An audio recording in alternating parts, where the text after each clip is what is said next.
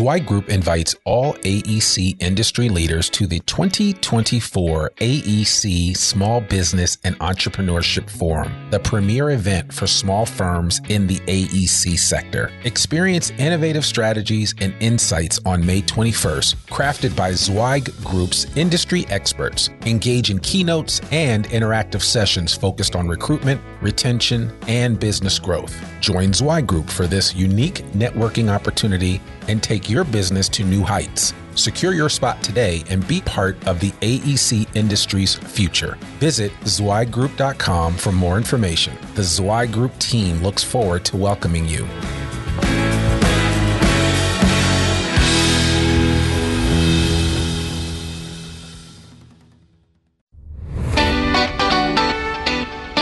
Welcome to the Zweig Letter Podcast putting architectural, engineering, planning, and environmental consulting advice and guidance in your ear. Zweig Group's team of experts have spent more than three decades elevating the industry by helping AEP and environmental consulting firms thrive.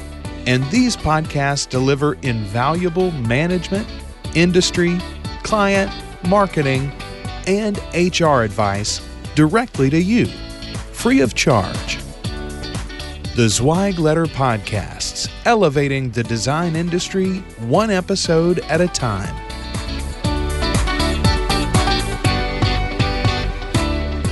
Hey, folks, welcome back to another episode of the Zweig Letter Podcast. I'm your host, Randy Wilburn, and I'm excited to be with you as I always am. Uh, I have have a I am fortunate enough to, from time to time, bring people back on the podcast that have been on it before. And, you know, typically that means I didn't piss them off. I didn't make them enemies. They, uh, they still would agree to sit down and have a conversation with me. And so today's guest is no exception to that rule. And, and I, what I mean by that is that I've had a chance to not only get to know this individual via podcast interview, but we've become friends and we've connected on LinkedIn and, and share stuff back and forth. But her name is Janki DePalma, and Janki is a business development manager at Kirksey out of, uh, she's based in Austin, Texas, but Kirksey, I think, is based in Houston. Is that right, Janki? Is that is where our um, home office is, and we also have a new Dallas office too. Oh, big time! Everybody's mm-hmm. growing right now, so that's that is that's awesome. And I, I don't want to shortchange you. Your title is actually senior associate and director of business development at Kirksey Architecture. So let's let's put that full title in there so we can give you the love and respect that you deserve. So so it's all good. I, anything to make you smile. So no, but seriously though, I, I really appreciate you agreeing to come back on this podcast and and just talk about this conversation that, you know, I think it, I want to say this initially, I was looking back at some emails and I think we initially had this conversation in in May of this year. And sometimes things take a while to kind of come to, to foment right? I mean, you you've got a job, I've got a job. We're all working on a million different things, and you know, and and, and we don't at the Zweig letter, we don't typically do stuff that's like hyper hyper news sensitive in the sense of time and space, and so we try to let things kind of build uh, some momentum on their own and then we say hey you know we're going to talk about that issue so we did it during the during 2020 when we talked about george floyd We've, you know, we've done it to talk about other issues, uh, uh, the DEI conversation in the design industry space. We've talked about just the increase in, in acquisitions and mergers in this space and the consolidation of the design industry. And so I thought it was appropriate to, to talk about today's subject. And, and I'll, I'll let you tee it off, Janki, because first of all, I'm excited again to have you on the program once more. But this is a very, very important conversation. So, uh, so much so that you even teed it off with an article that you wrote back in November in the Zweig letter called Sorry, Not Sorry. And so, without further ado, I want to welcome Janki De Palma to the podcast. I know that's a long, long intro. But Janki, you're you are special and you deserve a little extra time as far as that's concerned. No, seriously though, how, how are you doing? Thank you. I'm doing well. It is a rainy day here in Austin, which oh. is very unusual. So fingers crossed that our lights stay on and we we manage successfully, but it is always wonderful to talk to you. You and I text quite a bit and we've had a lot of conversations and I'm so excited to be back here. Absolutely. Absolutely. So, well, listen, I, I, uh, since we last spoke to you, which was almost two years ago on the podcast, it was for those of you that are listening and keeping count, it was the Zweig Letter podcast, episode 183. We talked about listening, empathy, relationships, and self control. It is a it's an it's an episode that if you haven't listened to, it's definitely worth going back and listening to. But I think you're going to enjoy today's topic. And so without further ado, Janki, I would love for you just to kind of tee off for our listeners why this conversation came about in the first place.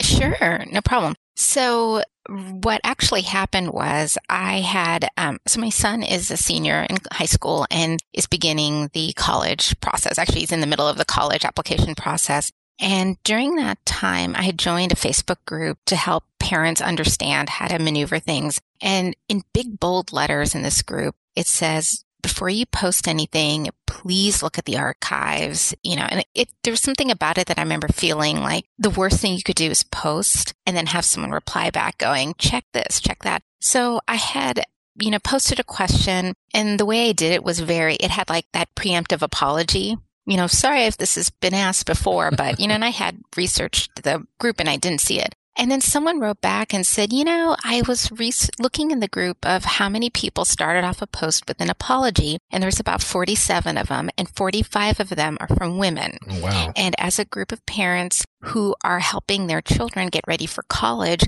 this is something you need to be aware of because we need to send young women out into the collegiate space and have them, you know, feel comfortable. And the reply basically was like, stop apologizing.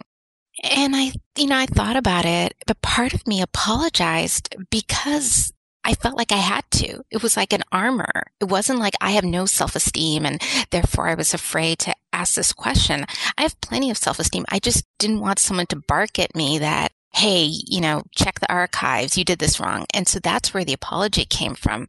And it made me think about how so much of the self help that we especially geared towards women and other minorities trying to maneuver within the workspace puts a lot of this pressure on us to stop apologizing. It's very lean in, right? Like, you know, stop apologizing, stop using these words in your emails. All of those things have validity, but I think what's missing is that sometimes, in some cases, at least in mine, the use of these things has to do with the fact that you're not feeling safe in your environment.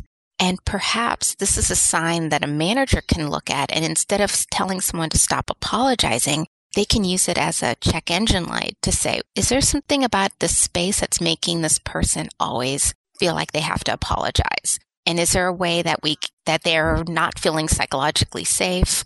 Let's explore that. And so that's kind of where the article came about. Yeah, that and you know, I know when you originally brought it up and shared it with Jamie Claire Kaiser and a couple of other folks at Zweig Group, everybody kind of echoed, you know, that same sentiment, right? That feeling that sometimes, you know, we feel like, oh, we're, you know, we're just, uh, just arbitrarily apologizing for stuff we don't need to be apologizing for. Just, and it's interesting that you did the unscientific, and I'm using air quotes here, poll to determine that, wow, look at how many women were the first ones to do that. And I don't know, you know, I kind of, as a man, I'm wondering, do I even do that? I'm trying to be aware of the fact that, hey, uh, you know, do I even, in that instance, have I apologized in the past when on a forum or a group posting where I'm asking something that may have already been discussed, but yet and still I miss it? I think it's just the laziness in me that would afford me the ability to just be like, hey, you know, I'm going to ask anyway, even if it has been mentioned, because I need somebody to point point me directly to it right away. I don't want to wait around and I can't search for it, so I'm just going to just blurt it out and see what happens. And as a, I don't, I can't say that it's because I'm a man that I don't think about that or consider it. I, you know, so I don't know. I, I just find that to be really interesting, but I totally when you guys were originally talking about this and said, Hey, we should have a podcast about it, it totally resonated with me because I understand that. And I don't think anybody like, and I'm using, I mean, no one should have to apologize for asking questions, for engaging in a conversation, whether or not something was previously mentioned or not. Right. And I think it is important for us to have this conversation early and often in any environment that we're in, whether it's work, whether it's on a personal level, and certainly in the design industry space. One of the things that I think we're focusing on is creating a place where we can esteem and empower women to be and do the best that they can do without hindering them in any way. And certainly this, you bring up a very important issue. Yeah, I mean, I think it goes for anybody. It's really not like a gendered thing. I think what we're looking for, especially in the last couple years, the discussion about like, you know, safe spaces, creating a space where you want to work, a lot of that revolves around psychological safety. Like, do you have the space where you can ask a question that might be silly or dumb, or can you throw out like for every innovative idea, there's always like 10 ridiculous concepts, right? That iterated itself to become brilliant. And if you don't have that space to come up with those ideas, that iterative process just won't happen. You'll be censoring yourself and then you lose that ability. And so that's where this, this idea of perhaps the apology is the sign for the manager to look and go, okay, does everyone feel comfortable here? Yeah. Yeah, you know, and I, am just as I as I looked at your article and I read it when it first came out, and then you know, looking at it again, you know, there you took pains to really document what this issue is going on, and you know, there's actually a, a term for this called psychological safety, which I think Dr. Amy Edmondson from she was a Harvard business, she is a Harvard Business School professor. And this whole idea of psychological safety is, is the belief that one will not be punished or humiliated for speaking up with ideas, questions, concerns, or mistakes, right? And this obviously, this concept was taken further when a researcher at Google wanted to deconstruct the makeup of high performing teams and found that the best predictor was psychological safety. Key word here psychological safety. Do the teams feel comfortable enough to make mistakes, bring up ideas, or fail in order to discover brilliance? And then, you know, you, you go on to say making mistakes is a key part of the growth mindset. And that was coined by one of my favorite writers, Carol Dweck from Stanford University. And then you go on to say that great innovation comes from making mistakes, learning, and making more mistakes. And I got to say, amen, amen, and amen to that because I am constantly making mistakes. I'm learning. I'm making more mistakes. I'm asking for forgiveness and I keep pushing forward. And, you know, that psychological safety, even for me, is important. Definitely. All of that is really true. And one of the things, in addition to that, is you know, we all have like trauma responses, right? There's like the fight or flight response, but there's also a freeze and a fawn. And the fawn response is where you're like, you know, like extra sweet and you're trying to make yourself really lovable so that like basically, you know, like a predator isn't going to attack you. And in that same space, that kind of falls into the psychological safety. So if you're feeling the need to always apologize, that could be your like, not quite buttering up, but you're trying to create this space so someone's not going to bite your head off because you asked a question. And that might be your response, but there could be someone else who just shuts down and is no longer going to participate, right? Like I'm not going to give my ideas because when I do, someone's going to, you know, find the one thing that's not quite right and bite my head off. So I'm just not going to say anything or they're going to say something snarky or, you know, so these are all really important to think about.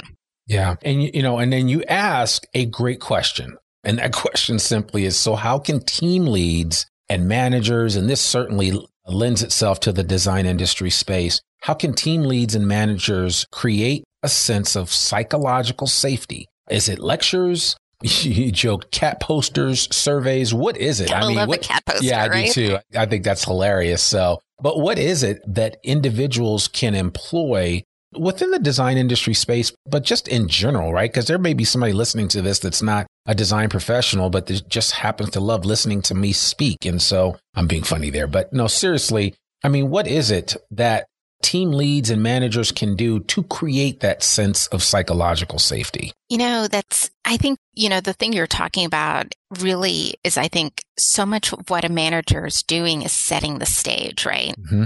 And so there's, and then I think going back to like our earlier discussions about understanding that just because you see the world in one way doesn't mean everyone else is seeing that. So kind of having the empathy to look at and go, okay, I think I'm having, this is a very psychologically safe space. You know, everyone should feel free to come up with their ideas. But then if you notice that okay, yeah, someone's apologizing, maybe delving into that. But maybe you also notice that someone is really sarcastic and snarky and always like shoots down ideas, right? Just because you know that person and you're immune to that doesn't mean like everyone else on your team is, right? So start, you know, just having that insight of looking and going, okay, you know, how are new ideas treated? And I've seen this a lot at where we'll actually create spaces when we're brainstorming. And you know how you're not supposed to edit when you're brainstorming? Right. But then inevitably someone will start editing you, right? Like you come up with an idea and they're like, no, we can't. And your job perhaps as a manager could be like, hey, hey, you know, we're in the brain dump stage right yeah. now.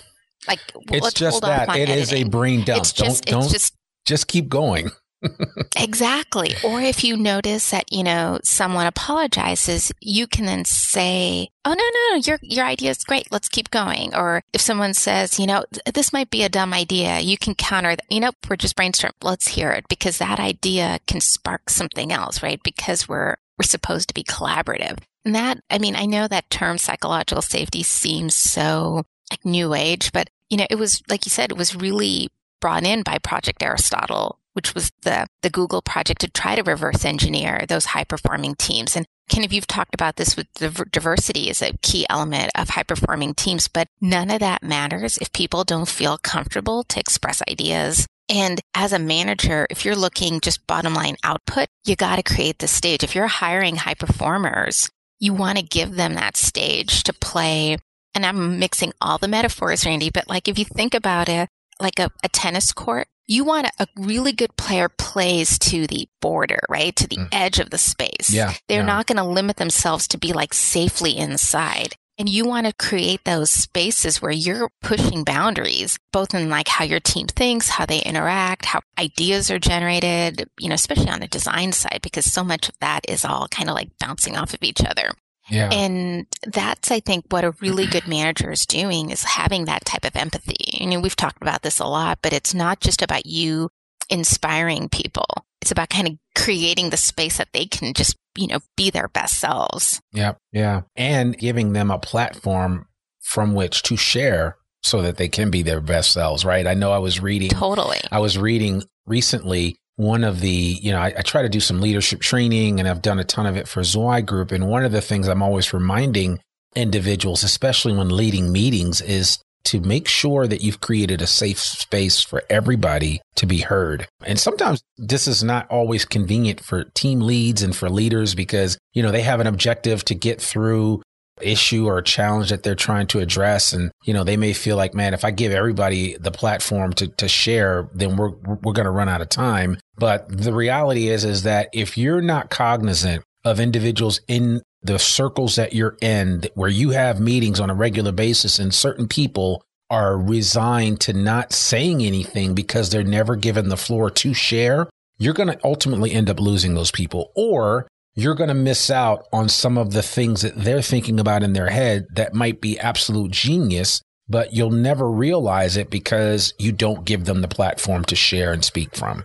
Oh, definitely. I mean, you touched on two really important points. One is like this efficiency, right? Like sometimes if you you spend so much time being efficient, you end up doing the work twice yeah. because you're not like you need to pay. There's a, I'm going to misquote there's a Brene Brown quote in Dare to Lead where she says something to the effect of you either need to, managers have to spend a little bit of time now dealing with human emotions, or they're going to spend a lot of time dealing with it, like the aftermath of it. Yeah. So that's exactly the first thing is to realize like it's not a waste of time. Right. To create those spaces that everyone. And then the other thing is kind of going back to like who gets the platform, kind of going back to some of Susan Cain's work in her work, uh, Quiet um, it, it's a great it, book. It talks a lot way. about like it is. It's one that's made me someone who's not that quiet, who's kind of like had to rethink things. Is is to be able to give that space for the introvert and kind of understanding that extrovert bias that we have as a culture, right? So realizing like, okay, you know, bringing the agenda ahead of time, letting people mull stuff over, and then saying, you know,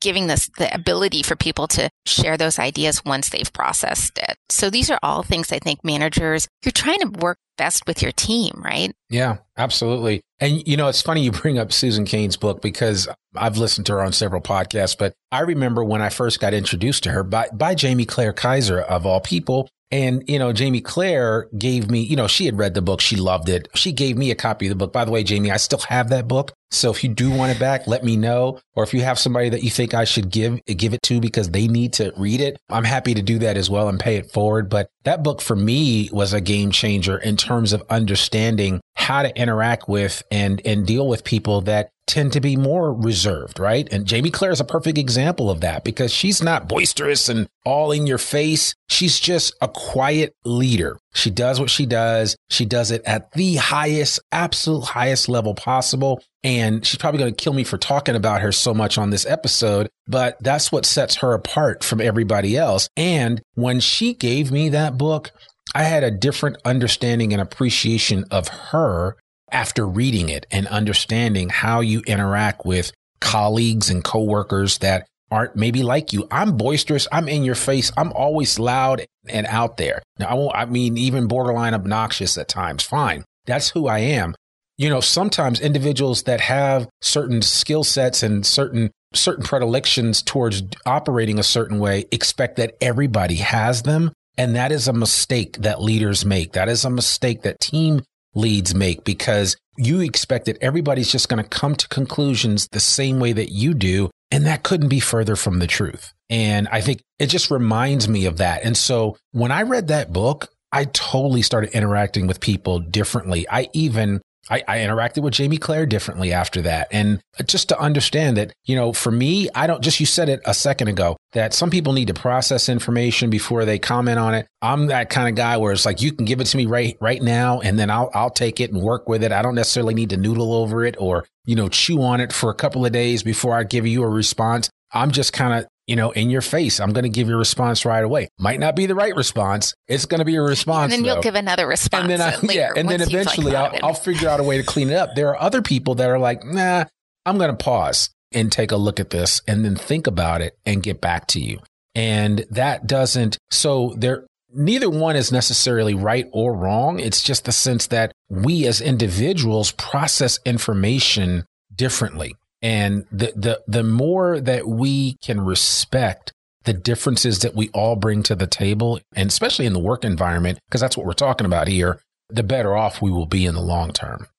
Totally. I mean, it's, it's 100%. And I think that's what's kind of interesting as you start reading these different, especially some of the researchers, because a lot of their work kind of like plays off of each other. So you had, you know, Cain's work, Dweck, you have Edmondson's like all these things that are kind of telling us different sides of really paying attention, right? I mean, it's, that's all it is. It's just kind of looking at how are we operating, paying attention to the differences. Dweck's work is all about like making the room to make mistakes. And I'm, I'm, a big fan of her work. It was, it's something that's influenced our family quite a bit too. Yeah. Yeah, no, it, it's really good. And I, I'm going to be sure to put some of the links to some of these studies and obviously a link to your article from back in November of this year. Sorry, not sorry.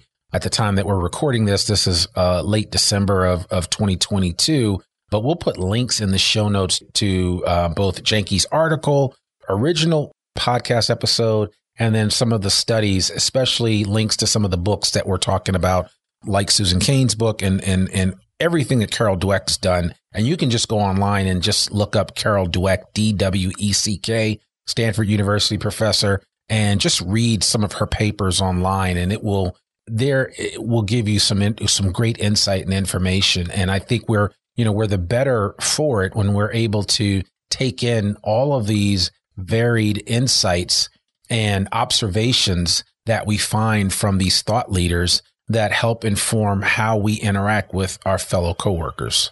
I think it's great. I, I do want to say your reach for the newsletter is so impressive because I had somebody come up to me, you know, that I knew in the industry who had read the article and she already put it into practice because there was a new coworker who was couching everything with like, Oh, I hope this is okay. you know, kind of whatever, like armored apology. Yeah. And then because she read the article, she later on took her aside and was like, you know, Hey, I noticed you do this. Like, are you feeling a little uncomfortable? And she said she was.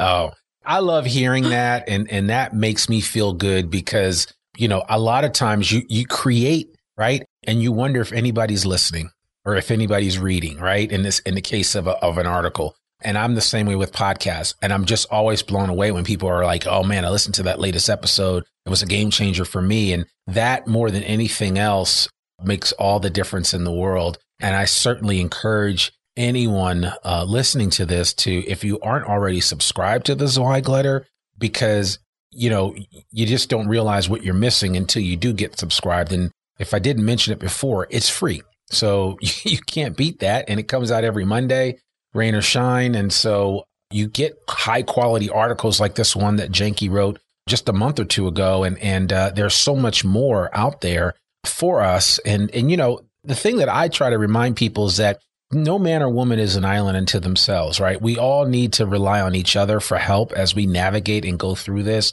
And I think it's important that Janki's experience, just with something that really technically had nothing to do with her job, but how she related it to things that she's going through in the workplace. It's important because we all have these stories and situations that we can relate to that we can then bring back to our workplace to help us improve things. Cause I think that's what we're constantly doing. I mean, that's the whole mindset of elevate AAEC and elevate her. We're trying to take each other collectively to a higher level of understanding, a higher level of accomplishment, a higher level of just doing things that are amazing, right? And so I, I, think it's important for us to be reminded of that early and often because too often I think people feel like, oh, they're they're the only ones struggling with this, but we're all dealing with it. And it's just important to have these kind of conversations like the one that Janki and I are having right now.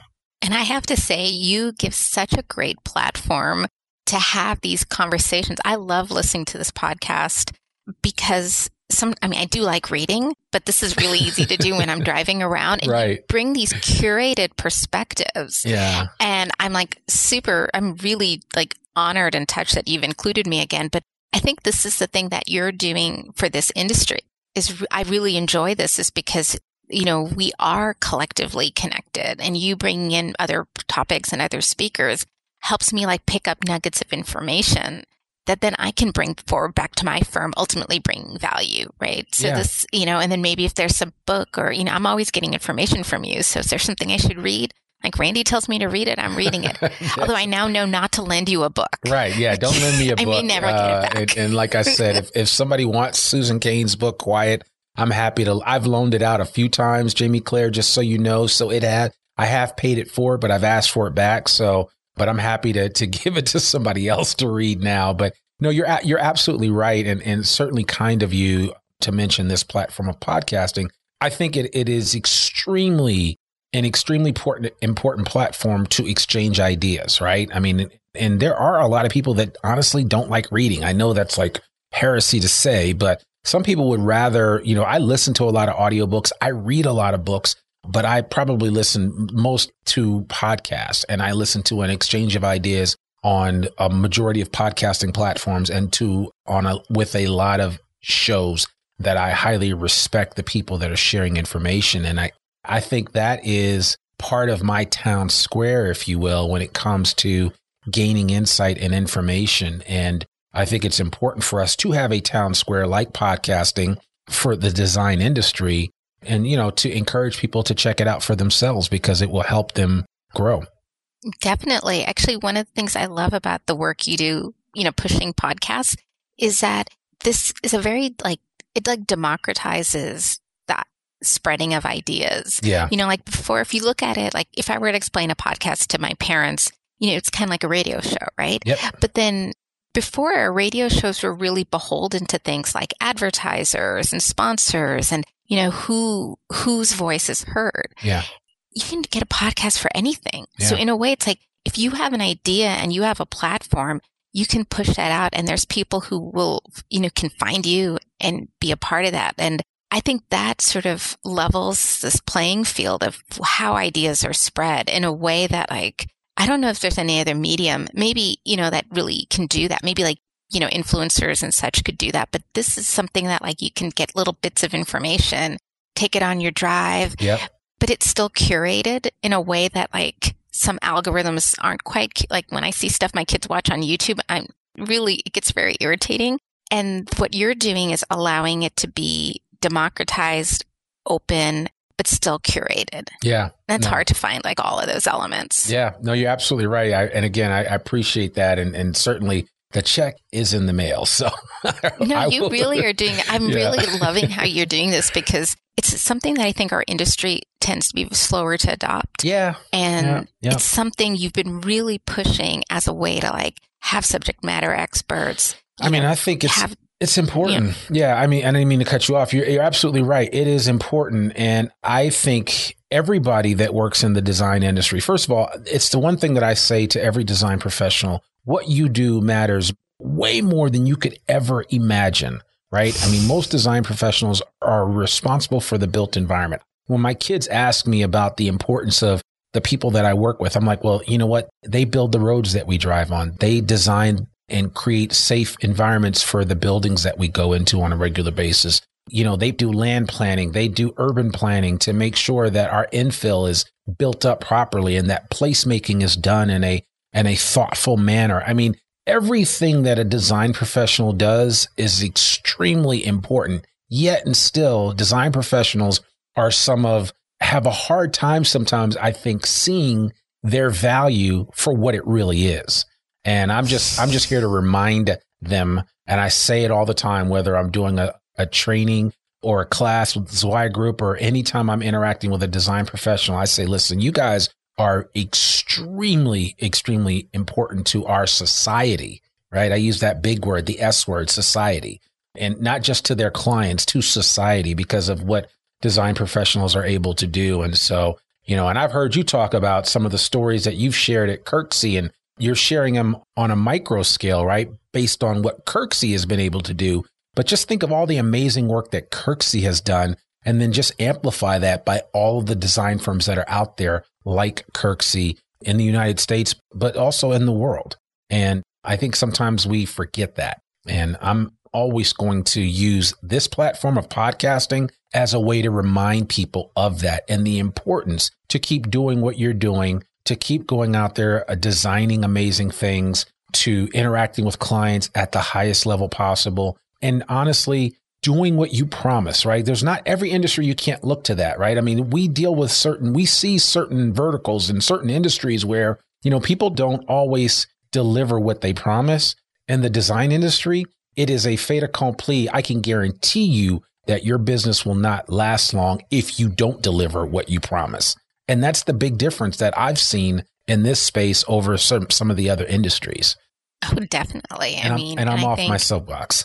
so no, yeah. you stay on the soapbox. Yeah. I think it is it is something to think about in terms of like you know there really is sort of a public effect to whatever designers do, and that sort of encompasses engineers and contractors. You know, it's all sort of like you're doing something that in some way affects the public space and how people interact. And that's a, you know, really interesting component. And it doesn't have to be the person who's actually like you know, scribbling that in a cocktail napkin. It's all of us who are even like part of that universe are all kind of part of these things. So it's really interesting to think about and how, you know, how this affects people in a larger scale. Yeah.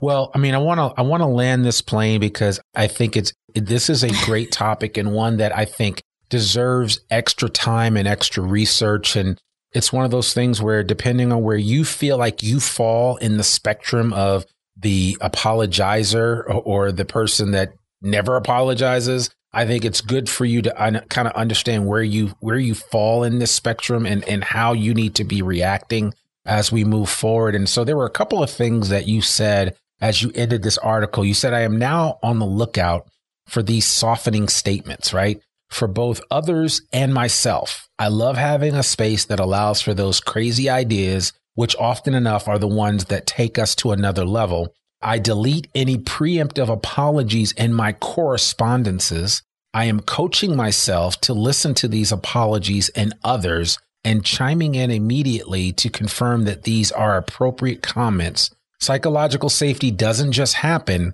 it needs to be intentional with everyone around. I mean, that that paragraph it's very short but as you end this article which is a well written article i mean it speaks volumes for what's next and how we do this right it's not just we're not going to just talk about it and not offer up some suggestions but one of the things that you mentioned in there is one of my favorite words which is intentionality how we do that, right? And so you are being very, really intentional now, even since that article or that uh, forum that you were a part of back in the spring when you were asking some questions. You've now, I would imagine, your level, your antenna is raised much higher now when it comes to this. How are you reconciling that? And what advice would you give others that say, yeah, you know what? I was where Janki was, but I need to get to where she is now, right? Well, I think, thank you so much for asking me that question. I think a couple things. Like, one, you know, when you do apologize, I wouldn't necessarily beat myself up over it, but I think it helps to understand why am I doing this, right? Mm-hmm. Is this like the armor where I come in saying, sorry for the stupid question. Sorry that this is late because I, you know, you know, replied like three weeks later. Is that needed? You know, just it can be. It's a really important discussion that like not everyone in every situation is afforded the luxury of bringing them their full self. Sometimes you have to armor yourself with an apology. Sure. Sometimes you are in a space where you need to do that. And I think unilaterally saying, I'm never going to be apologizing unless I've done something wrong doesn't serve all communities. So that's one thing. But for me, it is helpful to understand, is this a, something I'm choosing versus a default? Am I choosing an apology because I did something wrong? Am I choosing an apology as an armor? And I'm making an active choice? Or is this like a default response that I might, you know, I may not need because a person is, may interpret that apology as some type of like incompetence, mm-hmm. right? Or, you know, lack of self esteem or something like that. So I need to kind of be aware of these choices I'm making. On the flip side of paying attention to the apology, oh, I am full throttle doing that. There is no, anytime someone is starting off with, this might seem like a dumb idea. This might, that means, you know what, something is not, they are not feeling comfortable here. Yeah. Yep. And it's not an indictment on me, but it's something to notice. And I need to either like, I try to say, oh no, just say it. It's great. I'm sure it'll, you know, and I might afterwards go, oh, that wasn't a stupid. I'm really glad you said something. I try to address it immediately and then if possible, even afterwards, because it is, I'd say in most cases, it's not in the person's head. And that's where I did some research on the apology and so much of it sort of forces women to just, just unilaterally stop apologizing. You know, we don't have the luxury of always being brave in all spaces. And I think that's really important to acknowledge too. But in the space I do have, like right now, I have a lot of autonomy and I have a lot of latitude as a leader, you know, for my firm and in other spaces. I'm definitely paying attention and I'm definitely looking at like, have I accidentally created spaces where maybe someone doesn't feel comfortable? How do I smooth that over? And that's you know, the apology is just one of many signals. There's several others, but for me, this was one that I was like, oh, I think it's been misinterpreted. You know, I'm not sorry at all. It's not that I'm, you know, uncomfortable. It's more I'm comfortable. It's not like I have low self esteem. So these are the things I pay attention to. And, and that's where intentionality comes in. You know, this is all of what you do with your work on a personal and professional level is just getting a sense of understanding that someone is seeing things with a different lens. Yeah. You know, like you and like I'm wearing glasses right now. I, I see the world differently when I take my glasses off, but you wearing my glasses won't help because yeah. you don't have the same eyesight I do, right? right. You're just going to be like, wow, this is really blurry. So yeah. you just have to realize that like, I need these, these lenses. I'm going to see things differently and there's nothing inherently wrong about it. But how do I create a space where people can, you know, just in whatever way possible, bring them their best selves to work. Yeah. No, well put. I mean, that, that's, that's a good, I love the, the eyeglasses analogy because that is, it's very, very true. And, you know, each one is made uniquely for us, which is also the same reason why we each have uh, unique fingerprints, right? You know, no two fingerprints are the same. So, in that same way, we each bring something unique to the table within our work in the design industry. And I think it's important for us to not be afraid to esteem that higher than a lot of times we probably do. Yeah. So, well, now this is, this is good. So I really want to encourage everybody to check out this article. Sorry, not sorry. There was a song called that, right? Or is it? Is it? Yeah, it's yeah. a Demi Lovato song. Yeah, yeah, that's right. It's a Demi Lovato song, right? So Maybe I'll put a link to that song in the show notes as well, yeah, right? I don't so, get in trouble. No, no, it's okay. We're not we're not gonna we're not gonna play the music here, so we'll, we should be fine as far as that's concerned. But no, seriously, I think it's important for people to read this article and to have this conversation. And this might be the type of podcast episode that you share with a group of your colleagues, right? And maybe have a real talk. Maybe make it, um, you know, after hours and just have, uh, you know, include a libation or two in there and just have a conversation about it and, you know, let people, you know, libations tend to loosen people up some. And, you know, you might, you might learn a few things about your colleagues that, that will be important and instrumental as you continue to try to build that team that team atmosphere where everybody feels like they're part of it and there's not one individual that's sitting on the sidelines you know waiting for the coach to say hey put me in they're you know they're they're putting themselves in by virtue of the fact that they are they recognize that their voice is as important as everybody else and that they are willing to participate in the dialogue that's happening so all right did i miss anything Janki yep. No, I think it's great. Thank you so much for including me on this and just, you know, having people take a look at this. I'm really flattered that anyone's reading anything I write, but it's, these are all these musings that I have that I clear with my son on the commute into school. But it would be interesting just to take a look at it. I don't think there's any unilateral, like one way or the other, yeah. but you're always looking for ways to connect with people. And even if you end up reading this and chatting and all of you guys decide that like you've never apologized and it's never a problem, that's something also to, to take a look at. Sure. But I think it is something to think of like, are you, you know, are you creating a space where everyone feels like seen, heard, and valued? Right. You know? Right. Yeah, no, and you're absolutely right about that. And I know even, you know, sometimes apologies can be a mechanism for just creating safety in, in, in your space. And, and so but it may be unnecessary. So just things to think about. And um, so I really would encourage everybody after you've listened to this episode, please read that article. Please check out the show notes because there'll be additional information that I think would be helpful for you as you have this conversation in your workspace. Janki, what would be the best way for people to connect with you if they'd like to reach out to you after listening to this episode and or reading the article? Oh, thanks. I'm always on LinkedIn. That's probably the easiest and quickest way to find me. So you can find me there. There's a few other things I've written and, you know, things I like reading. We can kind of talk more about it. You can tell me if you don't agree with this article. I'm happy to hear your opinions as well. Well, Janki DePalma, thank you so much for joining me today on this episode of the Zweig Letter Podcast. We really appreciate you sharing and as we said, we're going to put all this information in the show notes so everybody can access the article that you wrote, Sorry Not Sorry, and then just kind of marinate on our conversation today. So thanks again. And, and uh, we really appreciate you. Thank you. Absolutely. It's great being here. Absolutely. Well, folks, that's another episode of the Zweig Letter Podcast. To learn more about one of the oldest newsletters in the design industry, visit zweiggroup.com. You can read articles online, listen to this podcast, and sign up for a free subscription to the newsletter and have it delivered right into your email inbox every Monday morning. Sign up today. For more info about Zweig Group's advisory services or any Zweig Group publications, please visit zweiggroup.com. You can subscribe to the Zweig Letter Podcast wherever you listen to it, and please consider rating and reviewing us on Apple Podcasts. I'm your host, Randy Wilburn, and we'll see you back here soon. Peace. Thanks for tuning in to the Zweig Letter Podcast. We hope that you can be part of elevating the industry and that you can apply our advice and information to your daily professional life. For a free digital subscription to the Zweig Letter, please visit thezweigletter.com slash subscribe to gain more wisdom and inspiration, in addition to information about leadership, finance, HR, and marketing your firm. Subscribe today.